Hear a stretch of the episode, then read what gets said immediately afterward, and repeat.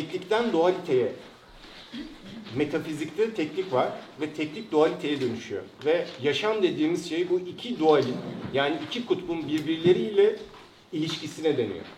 Yaşam deniyor buna. Enerji dediğimiz şey de o dişil ve eril o iki kutbun birbiriyle olan o çekim alışverişine deniyor. Yani birbirlerine karşı olan eylemleri enerjiyi oluşturuyor. Hani neydi? Fiziğin de ispatladığı bir şey var. Yaşamın oluşabilmesi için madde ve enerjinin bir arada olması gerekiyor ki orada yaşam oluşabilsin. Ve sürece döndüğümüzde o enerjiyi yaratan ne? Hani herkes bahsediyor evrensel enerji, işte enerjisi hoşuma gitti bunun filan. Bir sürü enerji formu var. Bilimde de bir sürü enerji formu var. Kinetik enerji, potansiyel enerji, işte yakıtlardan girdiğimiz zaman bir sürü bir sürü katı enerji formları var. Subtil enerji formları var. Ses dediğimiz şey şu anda beni duymanızı sağlayan şey bir enerji formu. Ses bir enerji ve havada boşluk yok, partiküller var, fotonlar var. O enerjiyi birbirine aktararak size kadar ulaşıyor. Eğer boşluk olsaydı benim sesim asla size ulaşamazdı. Yani aslında biz boşluk dediğimiz şey boş diye bir şey yok. Ve bu enerji formu aynı dalgalar gibi bir dalga formu bu. Rezonans deniyor buna. Rezonans yasası, rezonantia. Yani eko. Ve baktığımız zaman sesin enerjisi ışığın enerjisinden daha subtildir. Işık duvardan geçemez ama ses geçebilir. Daha subtil bir enerji formundadır. Ve hayatın içerisine baktığımız zaman yaşamın oluşabilmesi için iki kutbun var olabilmesi lazım. Buna kutupluluk yasası deniyor. Yani işte insana baktığımız zaman biyolojik olarak kadın erkek bir kutup. Ve o kadın ve erkek hani cinsel organlara baktığımız zaman da onlar da birer kutbunu sembolize ediyor. Ve o formlar bir araya geldiği zaman yaşam oluşturuyor. Cenin oluşuyor. Aynısı doğada da var. Baktığınız zaman zeytin ağacının dişisi var, erili var. Eğer eril olmasa zeytin meyve vermez. Sadece bir ağaç olarak durur. Her formda eril ve dişil vardır. Bilime gittiğimiz zaman elektron proton. Elektron dişildir, alıcıdır. Proton erildir, vericidir. Alıcı unsur ve verici unsur var. Ve onların birbiriyle olan iletişimi enerji oluşturuyor. Mıknatısı hatırlayın. İki kutup birbirini itiyor. Ters kutuplar birbirini çekiyor. Hayatın içerisine baktığımız zaman her insanın içinde de erkek ya da kadın hiç önemli değil. Eril ve dişil formlar var. Jung bunu arketipler olarak tanımlamış. Anima animus. Dişil bilinçaltı, eril bilinçaltı. Ve sürece gittiğimiz zaman her yaşam formunun işte sol el sağ el her yaşam formunun bir dişil bir de eril unsuru var. Döngünün oluşabilmesi için, hareketin oluşabilmesi için, dönüşün oluşabilmesi için, semanın oluşabilmesi için. Baktığımız zaman dünyaya güney kutbu, kuzey kutbu. Her şeyin bir kutbu. Ve hayatın içerisinde insan doğduğu zaman yüksek benlikle geliyor. Bir anne rahmine, ona ruh diyebilirsin, can diyebilirsin, enerji diyebilirsin. Ne istiyorsan, hangi inanç, o hiçbir önemi yok. Yüksek benlikten geliyor. Maddeleşme unsurunun içine düştüğü an yaşama düşüyor çünkü. Yaşam formu oluştuğu an kutbu oluşuyor yüksek benliğin. Nedir bu kutup?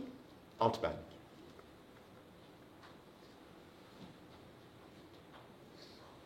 Yani adanmışlık yüksek bir benliğin formuysa şehvet de alt benliğin formu. Aslında adanmışlıkla şehvet aynı şey.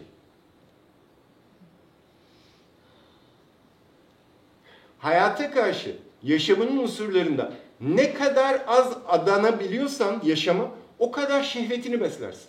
Orası büyür. Adanmışlık düşükse şehvet büyüktür. Adanmışlık yükselince otomatikman şehvet de düşer. Bu aynı yaratıcı enerjiyle bağımlılık. Tüketim birbirinin kutbudur. Aynı şeylerdir. Sen yaşamdan aldığın enerji yaratıcılığa dönüştürürsen hayatı olan tiryakiliğin ve bağımlılıkların azalır. Ama yaratamazsan bu sefer bağımlılıkların ve tiryakiliklerin artar. Bunu hayatının içinde ne zaman görüyorsun? Mesela yaratıcılık unsuru dans ederken. Ya da dans da zordur. Bak sigara bağımlılığın var. Sigara içiyorsun. Zaten dansla içemezsin de. Hani resim yaparken atıyorum resimde yaratıcılığını sil ama hiçbir zaman aklına gelmez. Çünkü tüm o enerji yaratıcılığa dönüşmüştür. Bağımlılık artık yoktur orada. Ama ne zaman yaratıcılık resim yapamadığın zaman bu sefer sürekli elinde sigara o bağımlılığa dönüşür. Bu illa madde bağımlılığı değil. Tüketimi değil. Duygusal bağımlılık ve tüketimlere de dönüşüyor bu. Yani bu hayat bir kutupluluk yasası içerisindedir ve aynı şeylerdir. Mutluluk, mutsuzluk aynı şeydir. Mutluluk dış şartlara bağımlıdır. Dış şartlar her an değişkenlik yasası var. Her an değişir. Değiştiği an mutsuzluk olur mutluluk. Ve biz genelde hep mutluluğun peşinde koşarken hep mutsuzluğun içindeyiz. Çünkü mutluluk dediğimiz şey ile mutsuzluk aynı şeyler, aynı kor. Onun için de yin yang olarak ifade edilir Tao sistemi. Şimdi dönelim bizim yin ve yengimize. Tanrı ve şeytan aslında aynı şeydir. Şimdi kim diyebilir ki? Çok da büyük konuşmak istemiyorum diyebilirsiniz çünkü.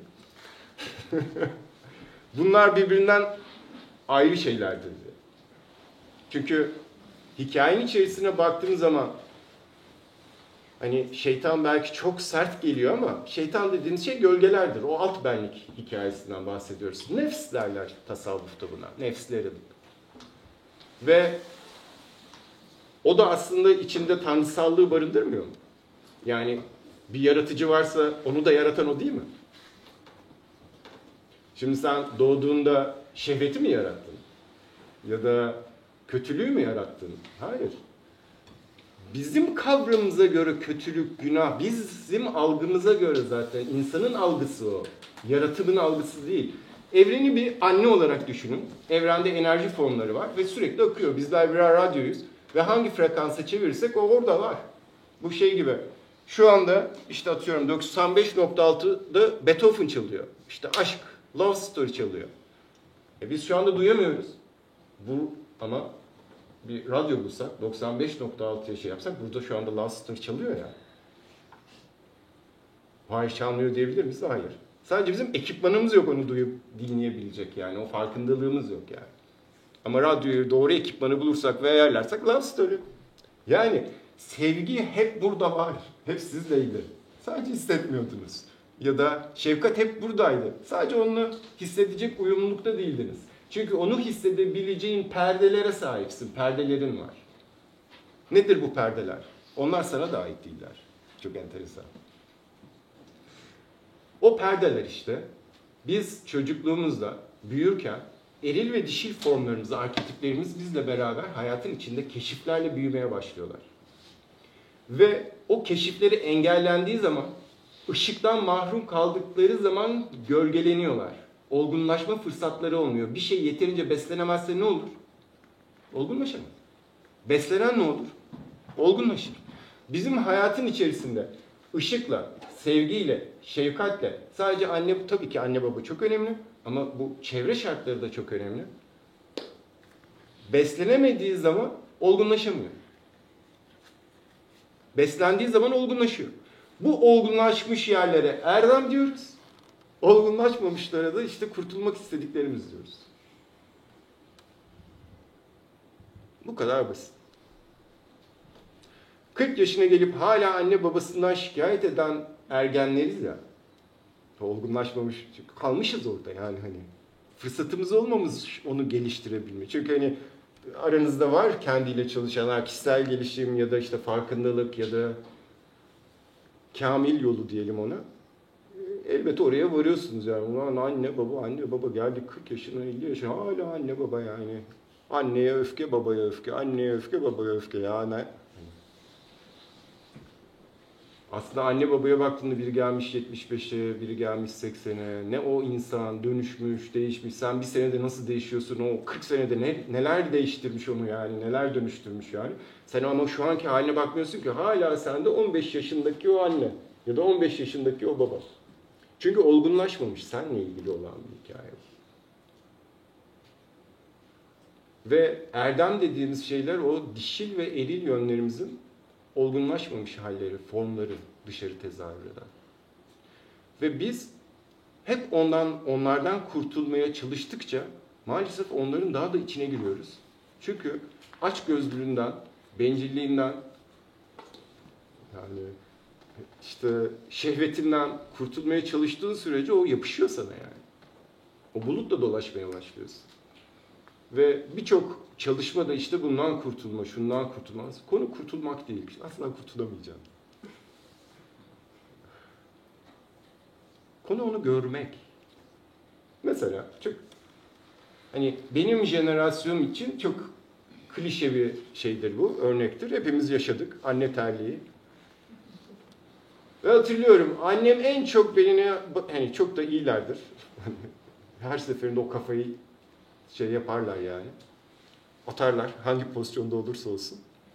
Çok yedim ben annemin terliğini kafama. En çok onu yetersiz hissettirdiğim zamanlarda terlik yedim kafama. Ve daha sonra fark ettim. Çünkü kendini yetersiz hissediyordu bir anne olarak.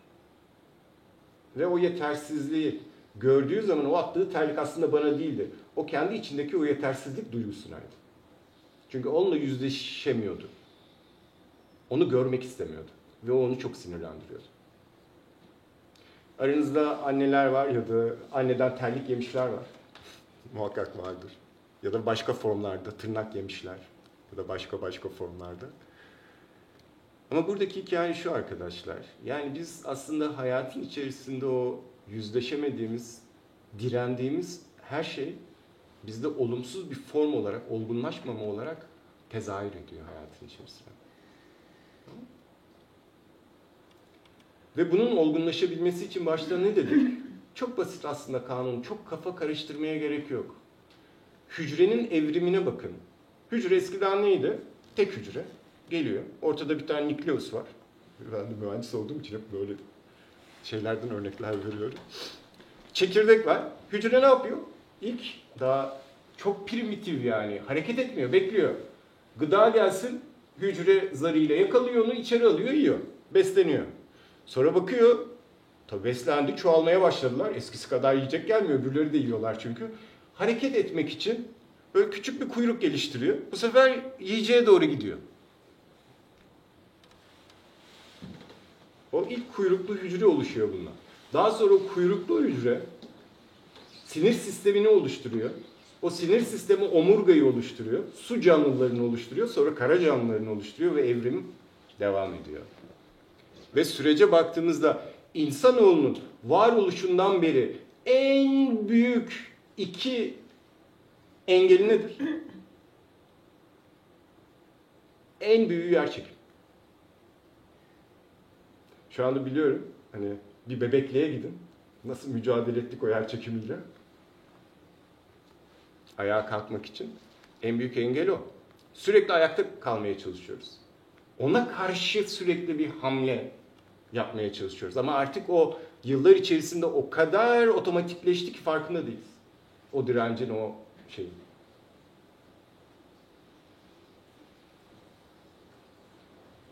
Bir diğeri de survive. Yaşam.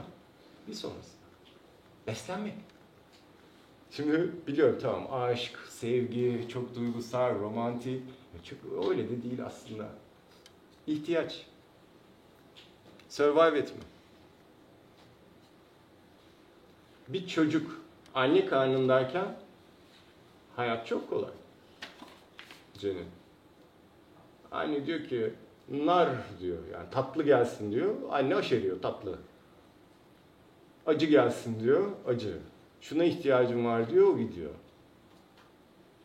Anne vasıtasıyla besleniyor.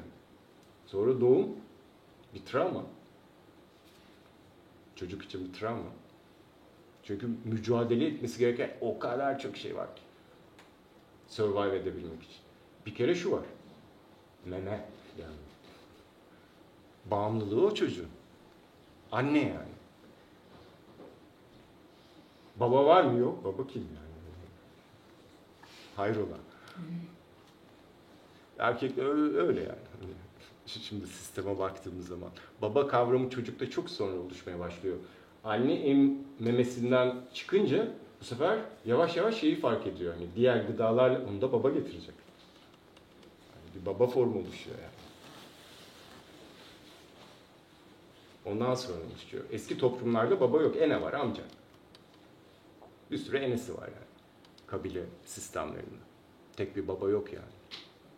Baba çok modern hayatın formlarından biri, sonradan oluşmuş bir form.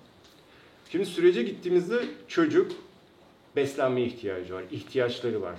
Topluma girdiği zaman başka ihtiyaçlar ve ihtiyaçlar artıyor. Ve o ihtiyaçlarını gidermesi lazım. Duygusal ihtiyaçları var bir çocuğun. Çünkü ana ihtiyacı sevgi, ilgi, şefkat, merhamet, güven. Hadi gelin bakalım hayatımızda hangi noktalarda sorunlar yaşıyoruz? Bir bak. En zorlandığımız. Benim bugüne kadarki kendi deneyimlerim ve danışan sürecindeki deneyim çok belli. Değersizlik, yetersizlik, suçluluk, sevgisizlik, duyulmamak, görülmemek, anlaşılmamak,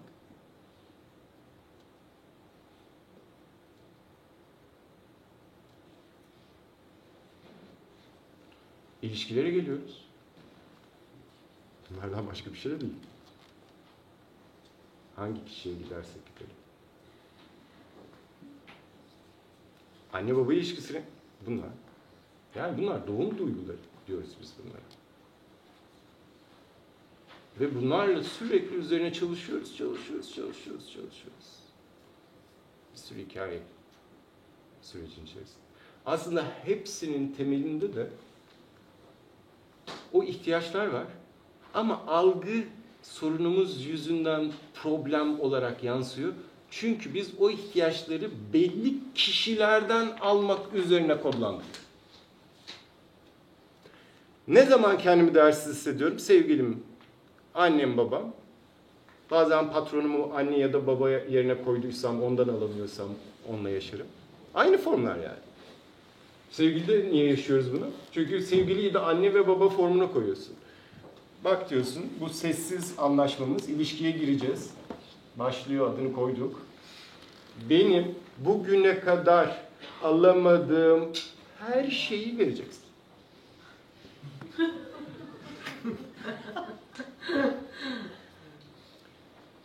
Diyor ki, o da sessizce, o da diyor benim anne ve baba alamadığım her şeyi vereceksin.